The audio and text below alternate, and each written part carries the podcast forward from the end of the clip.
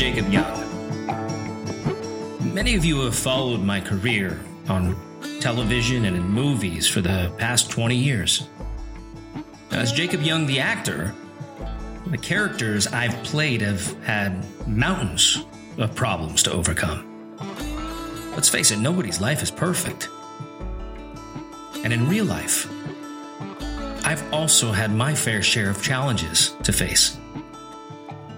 This podcast series, sponsored by Boys Town, is a place to hear some of my famous friends talk about the issues that they've had to face and how they've jumped over those hurdles on a pathway to a healthy mental outlook.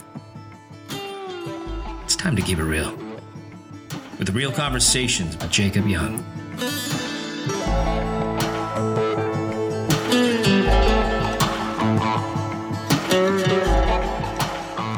Special guest on this week's Mental Health Podcast is a National Hockey League sports legend. Now, he's played for the Detroit Wings, the Pittsburgh Penguins, and the Los Angeles Kings, but it's with the New York Rangers that he really etched his name into the ice forever. In fact, he's the host of his own podcast, Up in the Blue Seats, a New York Rangers podcast with the New York Post. Now, Canada it's brought us a lot of great things. I mean, let's be honest, very friendly people. Canadian bacon, a little bit of maple syrup, and ice hockey. Yeah, my special guest this week is hockey legend Ron Duguay. You know what time it is. It's time to keep it real with real conversations with Jacob Young, brought to you by Boys Town. I want to give Ron a big real conversations welcome Ron Duguay, thank you for joining me. Wow, Jacob, that's quite the intro. Uh, when you start talking about what Canada brings to the United States, I can think of so many. Uh, besides hockey, of course, um, so many celebrities that come to the states have done really well, oh, and, yeah. in your business. Uh, one one good friend of mine who loved hockey was Alan Thicke uh, who um, we love we love Alan. Alan, it was like you know he wrote all of those great songs, you know, all those show tunes we we knew.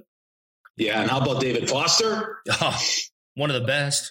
Yeah, so we could go on and on, but um, I've, uh, as a Canadian, have really appreciated being welcome in the United States, especially in New York, Madison Square Garden uh, being a New York Ranger, and that all started back in 1977. This young man, I grew up in Canada, very simple uh, upbringing, and then all of a sudden I'm thrown into New York, and either either I was going to get it and survive, or it was going to eat you up. And so I think I had it in me uh, that I felt like I can handle this. And uh, you don't know until something is created around you whether you can live by it uh, and enjoy it. So I, I didn't realize the entertainment value that I had inside me. I, uh, of course, I knew hockey. I knew that I could be a good hockey player, but how do you do it on a platform like Madison Square Garden? So I think that it brought the best out of me. And uh, it was something that I really enjoyed, and I got stories forever to talk about. Oh well, we can't wait to hear some of those stories. Let me ask you this: so you know, you're from Toronto originally, right? North of Toronto. North of Toronto. Tell, tell yeah, us about yeah, the town. Tell us about where you grew up. Well, small town north of Toronto, and very, um, um, very relaxed atmosphere where everyone sort of knew each other, and uh, uh, the community was very friendly as far as uh, taking in friends and family, and uh, and of course our uh, choice of beverage was uh, Molson Canadian. But it was just very, um, you know, back then we only had three channels on our television, and so it wasn't a lot of time spent inside. We were outside as young kids. We grew up around each other, and it was a bicycle and just create things. So very simple environment, no computer, no phones, no nothing. And it was just about friends, relationships, and family. So, and, to this day, that's why I'm a, I'm very much a family guy. Well, you are family. First of all, let me just say this, guys. His family is beautiful. You take some good DNA, you put another piece of DNA together, suddenly you got some really beautiful DNA. 99% of the time, okay? Doesn't always happen, right? I'm not saying that you will have ugly children, or and I mean that in the nicest way. But this guy has got beautiful children, grown children, but gorgeous children. How is your family? Um, you know, the the one thing is you're uh, being a dad and you have your kids, and and the, the thing you want to know is when they grow up that they're going to be okay. Like we at home take care of them. We can take care of them, but once they leave, you want to know that they're going to find the right husband. And I have two daughters who have found the best guys. And so I don't need to worry about them. They're well taken care of. Both their men adore them. They've had grandkids. I have grandkids. They've, they've, each had two kids. And so they're doing really well. They live in, in uh, California near Newport Beach, uh, where I spent some time there because that's where I, I've been married twice. And my first wife was from there. So I spent a lot of time there. My girls have stayed there. The only thing that uh, is kind of sad for me is I don't get to see them enough. And so, in my second marriage to uh, Kim Alexis, you may know, mm-hmm. um, I have my son Noah. Noah is now 26. He lives with me. And uh, so I get to spend quality time with him. So he's good. My girls are good. And when I think about when I go into prayer, I'm like, what is it that you want, really? And for me, more than anything else, I've been taken care of. I'm happy. Um, eh, you know, it's the health of your kids and knowing that your kids are self safe and protected. So I have that, and I feel blessed as can be. Ah, yeah, and you should be. They're beautiful. Uh, I love seeing the pictures. You guys can follow Ron, of course, on all the social media handles. He's out there, um, and you know, thank you again. So I want to talk about a couple individual things about you, Ron, because you know there's there was there's one thing that you were known for, and you still you're still known for because you got this great set of hair, man. You still have beautiful hair. But back in the day, it was like sort of a trademark that set you apart from a lot of the hockey players at the time. And because this is a mental health podcast, what can you say to teens specifically today that are trying so hard to fit in like everybody else is? How important is it to be just your unique self? Yeah, I've always felt I, I didn't want to be anyone else. I, I felt that I, if I'm myself, that that will bring the best out of me. If I'm myself and don't try to be someone else, of course, you're always trying to learn from others, which is okay. And as far as um, my identity and who I was and what I look like, it wasn't necessarily something I was trying to do. It was just me being me. Back then, early seven or mid 70s, 77, 78, big hair was in. And uh, so I was just kind of following the style. Um, when I played as a amateur hockey, junior hockey in Canada, I always disliked wearing a helmet. And the best way I can explain this is that the guy who likes to ride a motorcycle, right, who likes to have a car that's convertible, doesn't like anything on their head. A little bit dangerous. Not everyone will like to do that. Sounds but for me very, playing very hockey, dangerous. yes. And so for me playing hockey, I just felt this freedom of not wearing a helmet and just flying on the ice and the hair flying. And it was like i it's what i really enjoyed. I never thought of getting hurt. Would i recommend anyone else doing what i did? Absolutely not. Absolutely not but to this day, I still play and I play without a helmet. I have an awareness that I could get hurt, but I pray over myself. I feel like I have this edge of protection around me. I go out there in prayer and I just do what I feel like I want to do. And, but I wouldn't recommend it for anyone else. That is my best example, my best explanation to how I did it and why I did it. And uh, I still do it to this day. With that in mind, do you think hockey's rougher today than it was when you were playing? It's it's not rougher. It's just that the game, this the pace of the game has gotten quicker. So whenever they collide and hit each other, uh, the impact is a little bit hard. We went a little bit slower, but we weren't. We were tougher and meaner but we weren't more dangerous. We didn't use our sticks. We wouldn't hit anyone across the face with a stick. Now, kids grow up in a game where they're so protected, they feel like their opponent is really protected that they just they, they think it, they can go up high with their stick and hit guys near the head, hit them from behind. A lot of boarding, a lot of that stuff didn't happen because if you did do it to someone, you'd have five guys coming after you, um, making sure it doesn't happen again. So we had a lot more respect for each other. And so I don't, the game is maybe more dangerous now for concussions because we've seen a lot more concussions. Um, back in our day, we didn't see many concussions. Yeah. We really didn't. People are they're coming at it a, a little bit tougher. They're faster. coming at faster, stronger.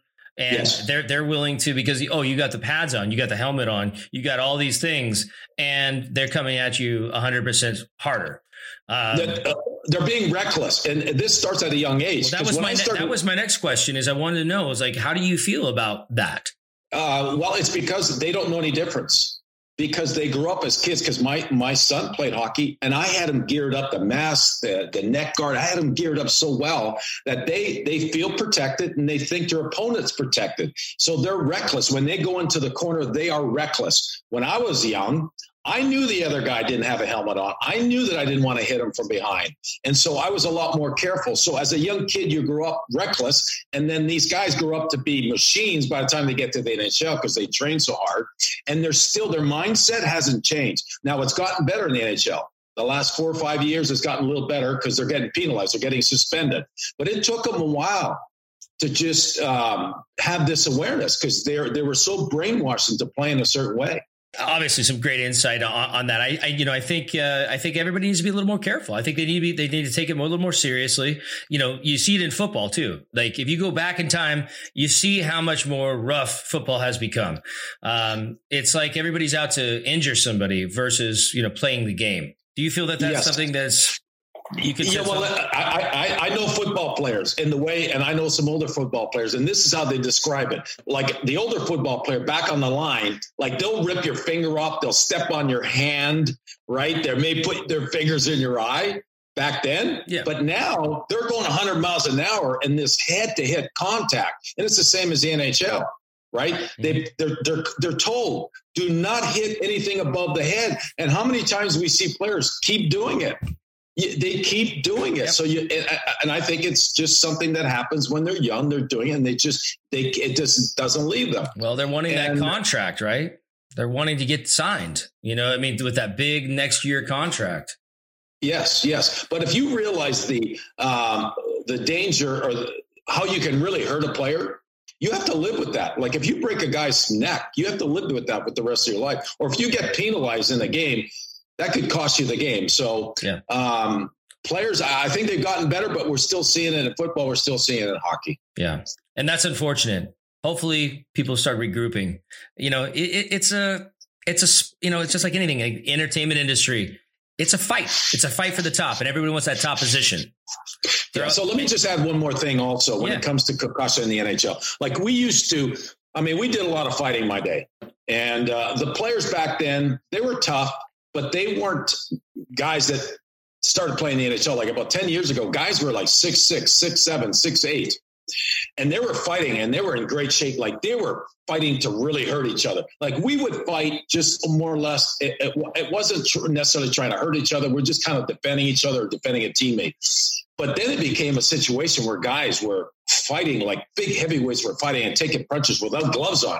And then these guys started getting concussions and then then they retire and then all of a sudden they're left with concussion syndrome and then they get medicated. Next thing you know we've lost three or four guys out of the nhl from depression end up taking their life because of it. Or they end up taking drugs and drugs lead to other drugs. Right. And then they then then they can't get out of it. These young players that are coming in and maybe they should be more aware about you know the injuries that they're going to be putting on somebody else and they're going to have to live with that.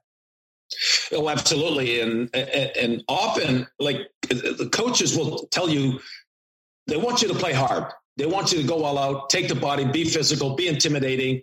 But there are rules. There are rules to the game, and the rules are stay away from the head. And there are players that still struggle with uh, with doing that. They end up getting penalized. It hurts the team. You may lose the game. And then there's situations where a player will hit another player, whether it's hockey or football, and they carry that player off on a stretcher. And you don't know if that player can ever come back again. And so, and then not to mention yourself. I mean, sometimes you'll take the worst of the hit. And I've, I've seen players go after player and they end up getting the worst of it. So um, I, when I played, I always had that awareness of have respect for your opponent, stay away from the head, because don't do to others what you don't want done to yourself.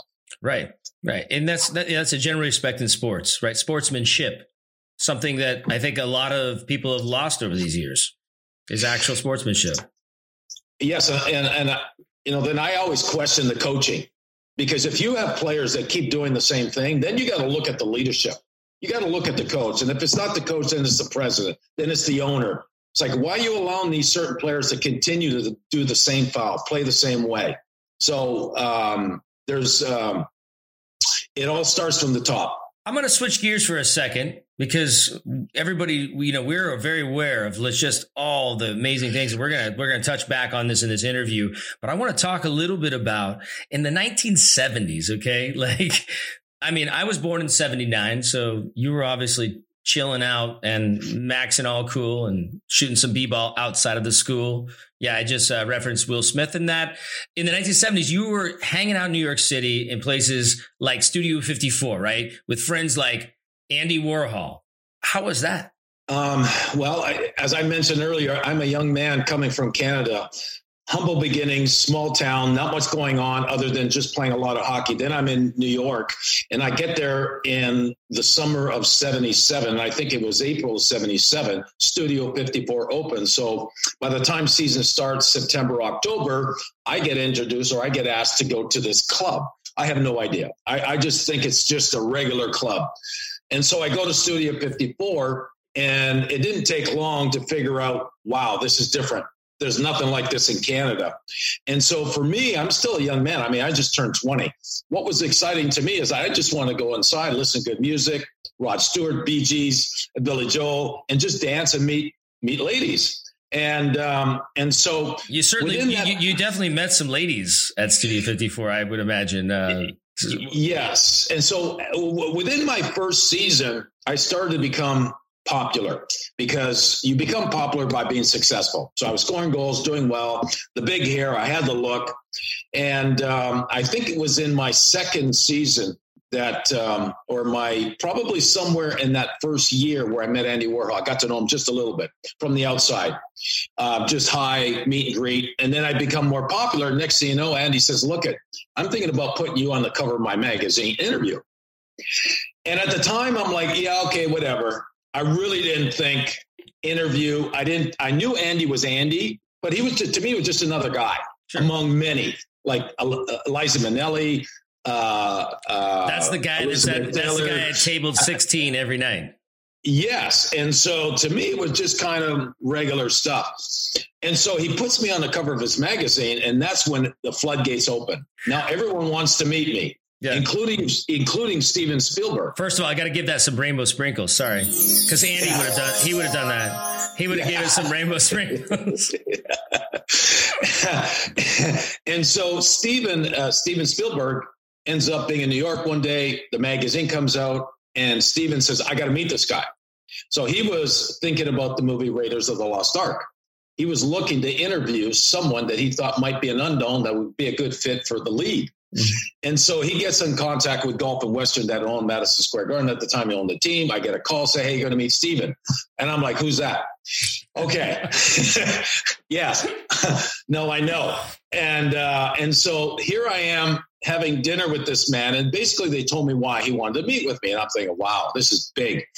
And um, Roy Snyder, um, the actor that did Jaws, yeah. Am I getting his name? Yeah. yeah so yeah. he was there. He was at the table also it doesn't get much bigger than this, right? I'm sitting and I'm a young man and I have no idea that it's not just a dinner, it's an interview.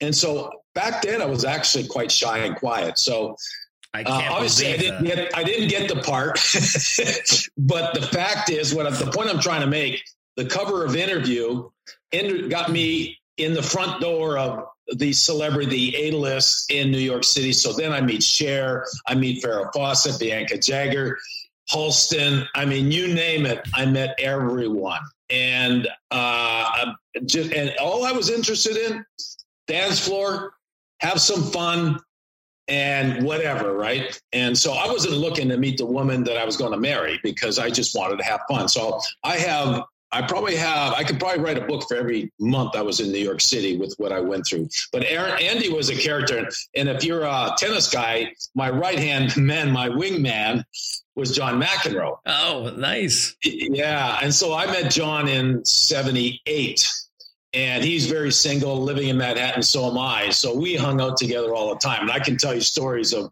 John and I uh, at a later date, but trust me when I tell you, we had a whole lot of fun. So, so this will be just sort of an off the question, but just a rebuttal to what you're saying. For teens, kids to aspire to a career, you know, you were enjoying yourself obviously in a in a macro, uh, like a, a massive way of you know you, you you had this contract you're the new york rangers you're playing hockey you're doing what you love. Is it a realistic goal? Should kids try to achieve this sort of thing through sports this sort of uh, it, it, or i mean we got all sorts of pressing times that are going on right now a lot of school programs are shut down well let me uh, i'm trying to give you the short answer and, and as part of an answer that i would give kids uh, let, let, I would just like to touch upon a program that I had for two two school years in the Bronx. Was this the leadership and, and legacy program for kids out of the Bronx? It is, yes. It's a program that I designed for kids where I would go to class and my my goal was to be able to inspire these kids, speak to them, uh, be very comfortable, be very frank with them where we can exchange and talk and talk about problems, talk about issues. But it was essentially talking about having leadership qualities and thinking about what is your legacy going to look like? And when you get them thinking early on how people are going to remember you that has them thinking every day on the actions that they take. Are you going to be likable a nice person or are you going to be the kid that's going to end up in trouble? Because that's basically what your legacy is going to look like. And so the one thing i would share with them to try to inspire them i would look at every one of them and i would say look at you. You're all different. You all look different. You all have different backgrounds. But the one thing you have in common say you all have a gift inside of you. And then they start thinking, well, I'm not quite sure what that gift is. And so then I try to get them to think, what is what what are the things that you're attracted to? Right? Are you attracted to reading? Are you attracted to writing? Are you attracted to actors on TV? Or do you like the plumber? Or do you like the doctor? Or the, you'll you'll start feeling like you have an attraction towards something. And once you start to feel that, that's probably the gift that you have inside of you. So start pursuing it. Start talking about it. Start talking about mom, to mom and dad about it. Start trying it. And then develop it. And don't try to be like anyone else. You may inspire to be like someone who's in that lane or that category, but you have a gift in you. I don't care what you look like. I don't what I don't care what your size is. And I would give them uh, description of various celebrities have done really well, and they come in all shapes and sizes. And there's some are bizarre, some are real, some are different, but they all have this thing that they develop. So I, I encourage them to kind of tap into what is it that they're feeling inside of them, because we all have a gift. Oh, we sure do. And, you know, talking about the gift, if you have the gift, right? And we flash forward years from now, and well, you were actually you, you coached for some time. Do you feel passing that gift on other than just speaking to them like do you think coaching is is that next step for an athlete and going in that direction? How do you feel about passing it on to the next generation? You know sometimes you don't know what you have and sometimes you don't know what you have in you until you try it. Mm-hmm. so i i started i started to coach um, in a situation where I'd been coaching youth hockey, I'd been around youth kids, and and I felt comfortable with it. But did I know that I can do it at an adult level? I didn't know until I, I was in a situation. I was actually playing some professional hockey at the minor league level. They fired the coach. and They come to me and say, "Ron, would you mind taking over?" I'm like, "Oh my god, I don't know if I can do this." And so uh, I didn't tell it that way, but I just say, "Yes, I can do it." Without even knowing whether I can do it. But I think a part of me felt like I can do this uh, it may not be perfect at the beginning, uh, but I'm going to do it. So um, the opportunity was there. And I'm a big believer that opportunities will come your way, like doors will open. And don't be afraid to walk into that door just to see whether that is your door. Opportunities come and some will close, some will open. So that opportunity opened up, and I'm a big believer of that. Yeah, I am too. So, I, I, mean, I've taught kids. I've taught kids. You know, I teach them acting. I teach teach young kids through Actors Technique New York, and I've been doing it for years. And now virtually, it's it's been interesting. You know, uh, you know, I didn't think I had it in me. That's like you were saying. I didn't think I had it in me. I didn't think I could do that. I I know what I know. I know my instinctive role as an actor. I know how I was able to do what I've been able to do and continue to do. But at the same time, I didn't know if I was able to pass that on to somebody else. And that is, it's a big learning curve. And I think, I think, um, you know, recognizing that and being able to know, like, look, this is something I can do or not do. But, but at the same time, what a great thing to be able to, to pass that, you know, that baton, that baton on to some other child that is eager to want to live in those kind of footsteps. Can you tell our listeners a little bit about the New York Rangers podcast up in the blue seats. Let me let me hear about that. Well, because I've I've done I've done uh, you know I've talked hockey all my life, and so I did television for twelve years. I worked for Madison Square Garden Network, and so I'm very familiar in New York, very popular in New York. And so the New York Post wanted to do a podcast for all their sports, all their major sports. And so when they were thinking about hockey, they knew that I hadn't been doing television anymore. Although I was doing the program in the schools, I was in the Bronx, I was in New York. They reached out to me, says, "Ron, would you have any interest in doing this?" And and for me, that was easy uh, because that's now it's very much within my comfort zone to talk hockey, talk Rangers, and to be able to express myself. See, it's one thing when you, when you go back to what we were just talking about, like you know acting, I know hockey, and you know you have it in you, but do you know how to teach it? Do you know how to explain it? You know how to get people to understand what you're thinking? So that's a whole other thing. And so you figured it out. I figured it out with coaching. And then I kind of knew that I can do this with just doing, like, because I'm now doing radio, I'm hosting a show, I'm conducting interviews. I hadn't done it before, but I said yes yeah. because I felt, like you know what, I can do this. So I've been doing it. It's my second season. Uh, up in the blue seats means up in the blue seats where back at Madison Square Garden days, uh, back in the uh, 70s and 80s, the blue seats was were the rowdies. That's where they sat a real passionate hockey fan or sports fan sat up there. And so we decided we're going to call it Up in the Blue Seats so that people can recognize that this is something different. And so it's for the New York Post, gets a lot of coverage. And I did my first show yesterday for the start of the season. And it's something I'm really enjoying because it's not me just being interviewing or talking. I'm, as- I'm actually hosting. Yeah. Well, I got to say, they couldn't have a more handsome guy doing it.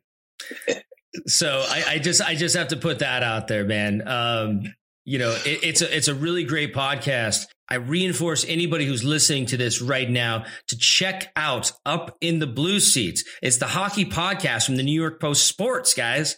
And you can join Ron for all the new episodes next season. Um, just make sure, you know, you, you can even go back. Podcasts live on. They don't go anywhere. They continue to live. So make sure to check out Up in the Blue Seats. Um, and you're going to get why? Let me ask you this, Ron. Why does Up in the Blue Seats separate you from any other hockey podcast? Well, it's two things. I like to think that we provide a good show, and a good show is what you got to have good guests, you got to have good content, right? And I'm working with Larry Brooks, which is the top one of the top writers in the country when it comes to hockey. So Larry is he's always on with me. He gives me some really good insights, and then I got great um, former players that I played with that come on that are fan favorites, mainly Ranger fan favorites, and they give me their insights. And then there's the New York Post. Uh, I get good coverage from them because it's it is probably my favorite newspaper. Although uh, it's funny how you go full circle. I believe one of the reasons I got traded from New York was because the New York Post and Page Six right? And if you if you were to go back in the uh, mid '80s, you can if you start you Google my name, page six, um, you would find me in page six, and and I think. Um, there was a change of coaching in New York. Well, um, what happened in page six? I want to know. Well, let me back up to the coach who didn't like page six. And so in 1981, the miracle, Herb Brooks wins the uh, gold medal. Of course. Well, Herb Herb Brooks' first job is he comes to New York, right? And now he's my coach. And now I'm at the height of my being a celebrity. So he comes to New York. He's accustomed to having college kids. And now he's sitting in a room with three or four celebrity type hockey players, which is fine. The first season is good. I end up, I love Herb. I end up scoring 40 goals, but I'm partying. I'm having a lot of fun. He's being quiet about it. He's not saying a whole lot because I'm scoring goals. We're winning. Well, the following season, I'm struggling a little bit. And um, because I partied hard that summer, partied harder than I normally would. I come to training camp, I'm out of shape. Right away, he's got his finger on me, and ha- and then, but I'm still partying. Uh, the season's okay, so now I'm uh, um, the interview came out, and now I'm hanging out with everybody. And uh, and I um, there's one story comes out with me hanging out with Cher, and then two months later, there's a story of me and Farrah Fawcett. Just making, was, just making your your normal New York rounds as a Canadian. It's fine. You know, you you gotta you gotta put your finger on the pulse, and you definitely had it. Yeah. So then Herb Brooks brings me in this office, and says, Listen, Ron, and he's got the New York Post on his desk and he's got it on page six and he's got it in the sports page, basically telling, Listen, I need you out of page six. I need you more in the sports page. And that's all he said to me. Well, two months later, I was traded to Detroit. So, um, well, that crappy ass team. yeah. And so that's kind of, um, so, but I've always loved the New York Post and page six, and to this day, you know, I'm always reading it. So when well, they full circle, full, full circle has come back. So the, up in the blue seats, a New York Post sports podcast by our, our friend Ron Duguay. Ron, I've got one more question for you. Okay. Yeah. Now, Boys Town's mission is the phrase, and you, it's a very familiar phrase. He ain't heavy. He's my brother, which is built on the principles of brotherhood and helping out those in need. And some point in our all of our lives, in my life, we all need to be carried by someone. And Boys Town wants to recognize those important people who've helped us. So let me ask you, Ron, who carried you in a time of need? Wow, I would say that uh, I, you know, I guess I got to look back. My parents, mm-hmm. uh, they were there good days, bad days. I, I, I had do have to say they were really good role models for me and good example for me. It's not like I got myself in in a whole bunch of trouble, but once I got to New York, uh, I had some days where I would show up to practice a little banged up and it was it, it could have gone the wrong direction and one of my teammates who's a good friend of mine to this day who is le- who's a legendary in, in the hockey world is phil esposito and so Phil Esposito was there for me. In fact, he he made a point of picking me up every day before to go to practice to make sure I got the practice. And that time was a time where him and I would talk. And so was it that he would give me any kind of heavy of anything. He was just there for me to be able to talk to someone other than a kid of my age. And so, and to this day, him and I have remained pretty good friends. And uh, so he was a father figure for me, Phil Esposito. That's beautiful. I have to say, just to relate to this a little bit, I've been in that same boat, you know, and I don't know what it was for you, but I know what it was for me. It was very hard to be on. Yeah, I knew how to execute a scene, I knew how good I was. But to be in front of people sometimes for me, it required to be maybe a little bit, uh, you know, intoxicated. That happens. And, you know, this been, that has been a struggle in my life, you know, whether it's going out or getting the recognition or feeling better when I came in the next day or being at a, you know, maybe it's a, you think this is something that supports, you know, what you do and who you are. Um, but I have to acknowledge, you know, the fact that you have, um, opened up to us about that. And that's that's very powerful. And recognizing that guys recognizing that in your own mental health is the first step to getting better right? I'm just going to share with you um, what what you're saying now is something that happened to one of my kids um, one of my middle children. Uh, her name's shay. And i can say her name because i'm so proud of her today. But she was that child that um, full of life beautiful but didn't feel good about herself for whatever reason, was insecure. And so for her to go to a party, she felt like she needed to tap into using drugs and alcohol to get to a place where she wanted to be the life of the party Mm. and that and then she started that at the, an early age. I think she was only 14 and by the time she's 17 we're having a center in private school. By the time she's 18 19 she ends up getting in trouble. She ended up in california.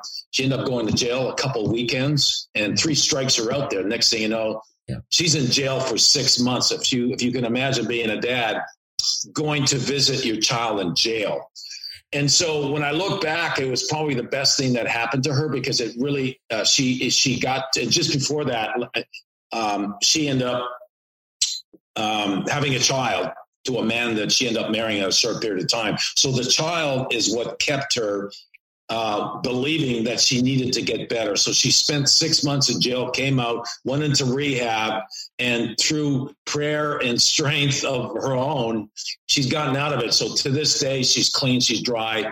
But if if you were to speak to her, she would just basically tell you she did things she didn't need to do. She didn't have to get high. She didn't have to get so high because what happens, one thing leads to another. You mix alcohol with drugs. Next thing you know, you're doing something a lot more powerful. Then it gets out of control. So you think that you're going to be okay. And for certain personalities, certain body types, it's it's it just goes in the wrong direction. So that's what happened to her. I almost lost her a couple times. Uh, she almost overdosed, and uh, she's a good story that I share with my kids when I talk to them about it. just making choice, a good choice, bad choice. You think you can get away with it, but um, often a lot of people do not get away with it. Yeah, absolutely. Ultimately, guys, there's someone that loves you, that's there, that's looking out. You don't need to go down that avenue because you're finding love in the wrong direction. I found love in the wrong direction. I did that. I did what Ron's daughter is talking about. I I thought that I needed to be a certain way in order to be presentable in front of people because they liked me better. But that's not the yeah, case. The, yeah, the one thing that my my daughter will share with you today, she says choosing her friends. She was around the wrong people, people that were encouraging her to keep doing what she was doing. So that was the first thing she needed to change when she came out. She's, I got to eliminate my cha- my friends, and it didn't happen overnight. She stepped, she still kept a couple, yeah. And you can tell she was falling off a little bit. We had to remind her. So it took her a while. But the first thing a person will tell you, choose your friends. And you can feel it inside. You can feel it in your spirit. Yeah, you know, you, you know right away. Is this person a kindred spirit or is this person going to harm me in some way?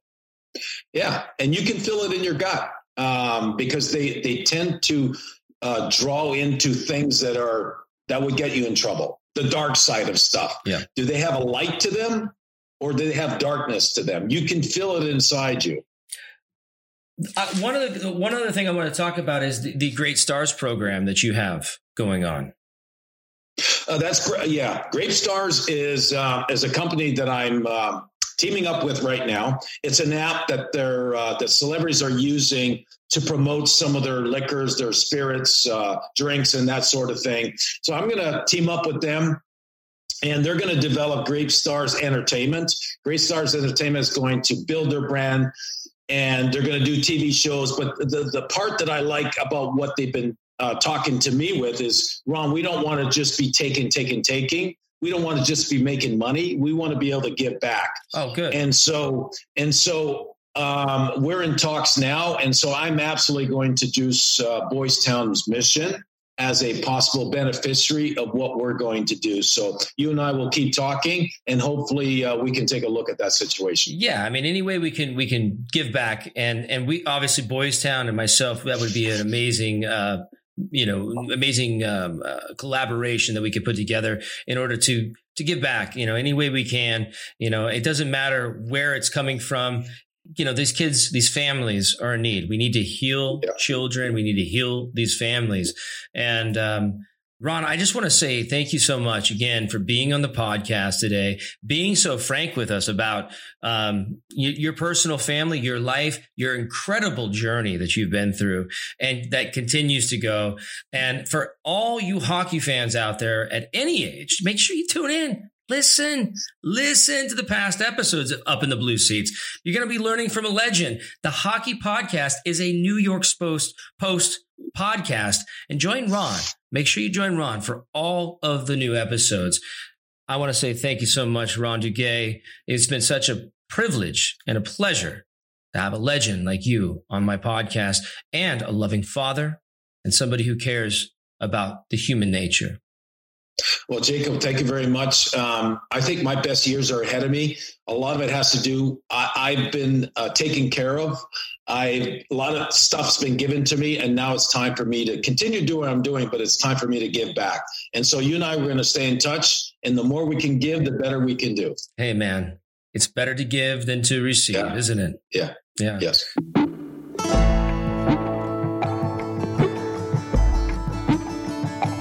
I'd now like to bring on the manager of the Boys Town National Hotline and our resident professional, Chris Hallstrom. How are you doing today?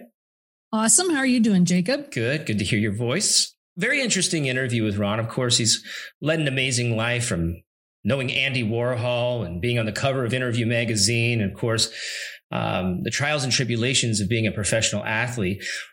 What were some of the things that stood out to you from my interview from a mental health standpoint? Well, it was very interesting just to hear um, all the different experiences that he he's had in his life, and I think one of the neatest things to, to hear is that how he um, still tries to give back, um, especially as he's mentoring kids, uh, and and the fact that he talked to kids about how everybody's different, we're not all the same, um, but we all do have some type of gift. And it's up to us to be able to develop that gift. So, you know, he talked about um, what is it that interests you, if it's writing, if it's um, the arts, um, even if it's you're interested in being a plumber. I mean, you know, honestly, we need plumbers, yeah. right? So um, the fact that he, he talked about just find your interest and and develop that i think is so powerful and you know finding your passion doesn't mean that that's what you're going to do for um, your life. Not everybody's going to be an actor. Not everybody's going to be a famous hockey player. Um, so it doesn't have to be your career. It may just be a hobby that that makes you happy and adds that light to your life. Right. Just be your unique individual self don't don't try to be something that you're not comfortable being. If you're going to be a plumber, be the very best plumber because you embrace it and you love it. Um, I love that. Exactly he, right. I loved what he said about that. Um, yep, strive to be the best version of yourself, and the fact that like he's a hockey player, but he's had so many different opportunities in his life and he was willing to open those doors and try new things. Uh, we should all be like that. I think we're all hesitant a lot of times to put ourselves out there. Yeah, jump out of that comfort zone. Give it, give yourself an opportunity to take a risk. Um, you know, what's the worst that could happen? It, it, doesn't work out. You took the chance, though. You have something to walk away. You've learned something. You, you got some takeaway right. with it. Yep. So Ron was, you know, uh, we were talking, he was talking a lot about his daughter, of course. And of course, as a parent, you know, you worry about things like what his daughter had gone through um, and directing him and those in them in the right way, finding the right passions to keep them occupied. As a parent with young children like myself, what are some of the things that I should be teaching them now to help them handle situations like that when they're older? Well, much like Ron exposes exposed himself or took opportunities to try different things, I think as a parent, it's always good to expose your kids just to different ways of looking at things, different experiences. How many kids, uh, when they're younger, say when they grow up they want to be a teacher? Um, because that's what they're used to is just being around teachers. So exposing your kids just to different experiences, um, I think is really powerful. Um, and when it comes to uh, what Ron was talking about with his daughter, um, it's so powerful, especially with young kids, to role play, to pretend like, okay, pretend that I'm, you know, somebody and I'm going to ask you this and I want you to respond back with, you know, a really loud no. Um, you can make it fun with kids when they're younger. Uh, even when they get older, you can talk them through you know if you're presented with this situation what are your options um, just help them to kind of prepare and uh, know what they're going to do when they're in difficult situations yeah especially when it comes to uh, like alcohol or drugs. Um, I remember when I was in school, of course, there yes. was the, the, DARE program, um, which I don't, they don't have that anymore, but it was really impactful because you know, we were studying the right and wrong ways to, re, you know, to respond to those particular issues and peer pressure that could be coming at us. But those resources are also available on boystown.org forward slash parenting. Uh, parents can find all sorts of helpful information on there. Could you explain some of that? Yes. Well, um, our Boystown website has a lot of information for parents. Um, our Your Life, Your Voice uh, .org website has a lot of good information for teens. Specifically, one of the things um, after listening to what Ron talked about with his daughter, um, there's a one of the tips that we have on the website is called um, it's referencing whether uh, your friends are energizing or draining friends and there's kind of an exercise within that tip where you sit you write down uh, the, your different friends names and you you write a couple words that describe them like they're kind they're funny um, they're uh, uh, reinforcing to be around, whatever. Like you find words that describe each one of those friends and then sit back and look at how do they make me feel when I'm with them? How do I feel after I've spent time with them? Do I get more in trouble with them? or because um, I think the, the term Ron used was, are they a light in your life? Right. And you don't want friends who give you darkness in your life. You want friends who are there and support you and help put you on the right track. So that uh, as I heard him talk about um, that kind of situation, it kind of made me reflect to that one tip that we have on the website that I think is a really good exercise for kids. Yeah. You know, it's funny you mentioned that. I just had a really fantastic interview with Trent Garrett, who's going to be on the show. Uh, he was he was on Disney, Andi Mack, and Andi Mack was a, a very groundbreaking show for Disney. It was the very first of its kind. It was like a sort of a primetime format. They deal with mental health, like anxiety, and the first uh, gay storyline in Disney history coming out. I mean, they really were groundbreaking in all sorts of ways. But we talked a lot about, you know, how Trent moved from different bad situations in his life that we're gonna you'll you'll hear later on about that in the next when it's not gonna be next week, but it'll be a couple weeks from now. But it was interesting because we talked about that specific thing. There was a point in his life where he had to ask himself, are these people doing me any favors? Am I getting anything out of this other than, you know, being a good time Charlie? So he, he really, he really touches on that. So I'm really glad you brought that up. It's a, it's worth repeating many times because I know for, you know, my personal life, I've had bad friends and good friends and, you know, you think they're doing you favors because they're fun to be around, but you have to count up the hours in the day. Like, am I wasting my time? How much when I could be doing something constructive or, or are they leading me down the wrong road? So yeah, I love the fact that he brought that up. And, and as he said, are they a light in your life? Right. And it really, how do they feel? How do you feel after you're done spending time with them? If you feel worse, well, maybe you need to start looking at the situation and, and decide, is that somebody you really want to spend your time with? Right. You know, every parent can relate to worrying about choices that their children will make when they gain independence. What I, I love is that this gives parents something, you know, to teach now that they could have a big impact on their lives later.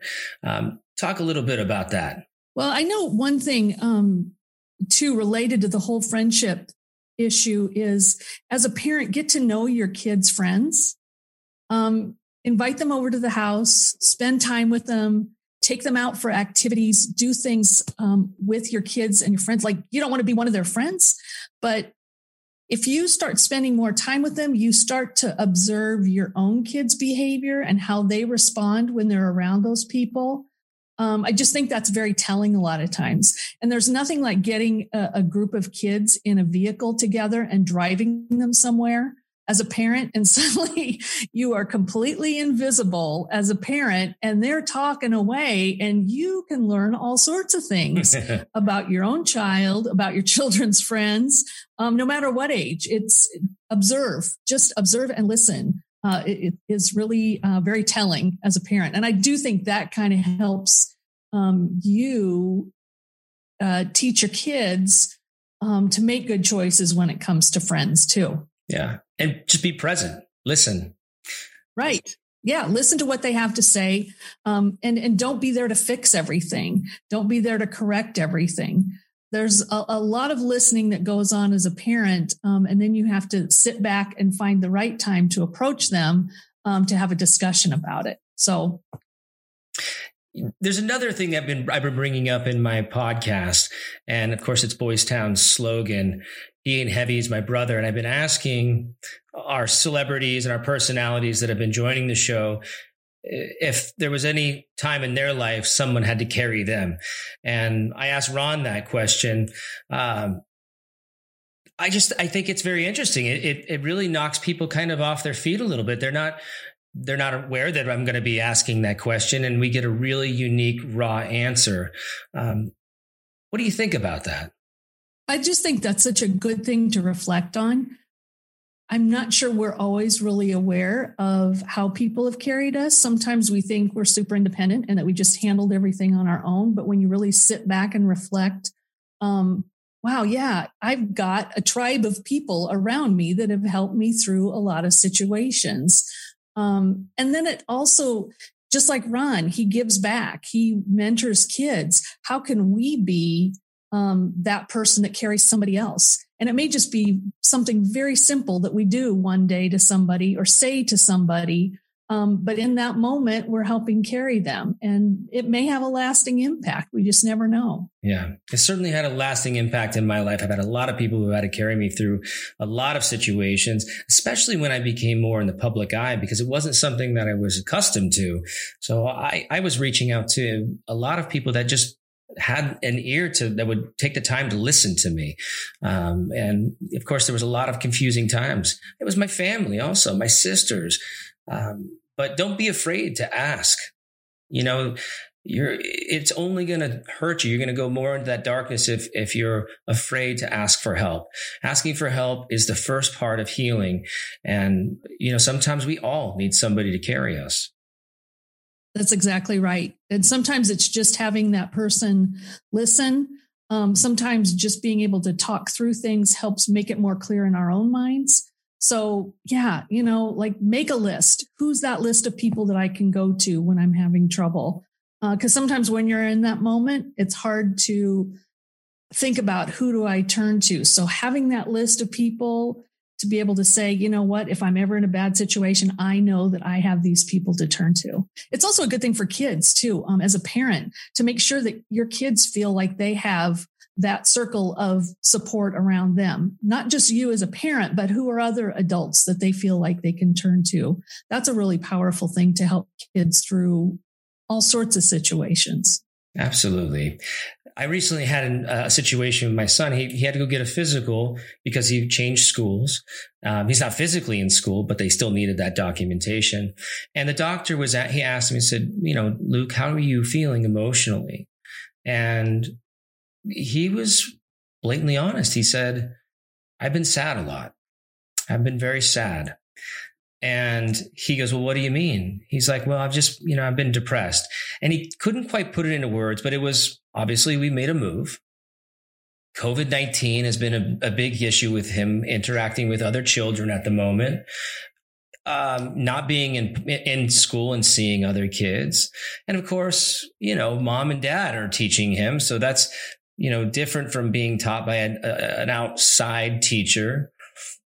And we were able to talk through that, and it was it was very interesting because you know you you just never know how it's going to affect you in your own personal life. But, you know, I, you know, I had to reassure him. I said, well, you've got great things going on here. You got this happening and we're not far off from hopefully being back to normal and you being back into to school on a regular basis and in, in person.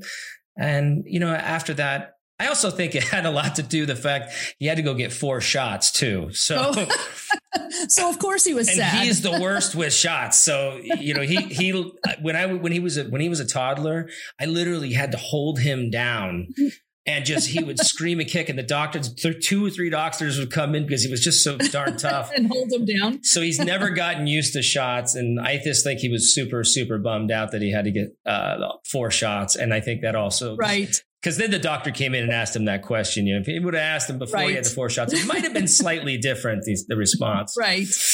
Well, uh, I do think that's such a neat thing too that uh, um, especially pediatricians are doing today. That they are asking kids how they're feeling, and I, that's been going on for a few years. It's not just related to COVID, but uh, it's a great opportunity to kind of screen what's going on with kids, and it's interesting to hear what kids will say. So yeah. Um, and it's great that your son was able to identify this is how I'm feeling and and you're able to talk through like what is it that's causing those feelings. That's huge. Well, that's the, huge. the doctor was like, "Well, mom, dad, I don't really know what goes on behind closed doors." I was like, "Trust me." he's got yes. a, he's got a great life. I promise. I promise. You know, uh, but you know, it is good that these doctors are asking that because it gives the, the child the opportunity because there's somebody else there, yep. And and God forbid there is a situation that is like that that's impacting them in the home that hopefully that's one line of defense that can help children that are in need. So I was exactly. I was thankful that the doctor actually asked that. Now I might be investigated here pretty soon by child services, but no, I'm kidding. I'm absolutely kidding. It's okay for your children to feel sad though. It's exactly. Okay. They they all are allowed. We're all allowed to feel sad. Heck, I feel sad from time to time. Exactly.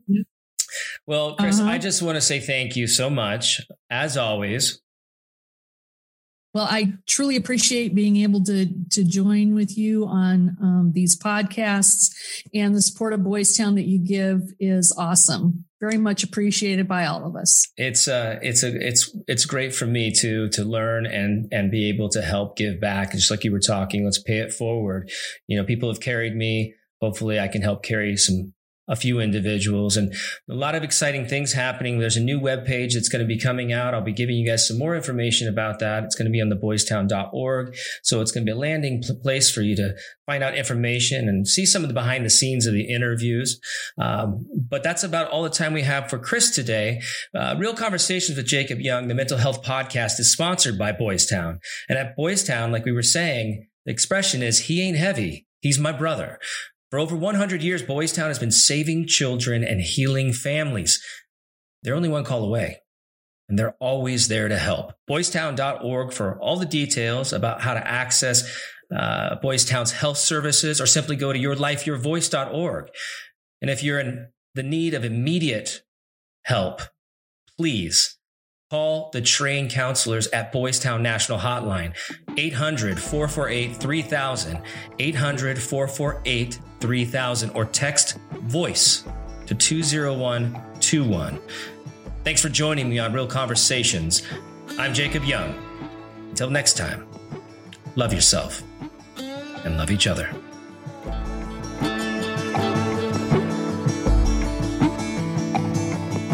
Real Conversations with Jacob Young is a production of the Empire Podcast Network. For more information on this or any of our podcasts, please visit empirepodnet.com.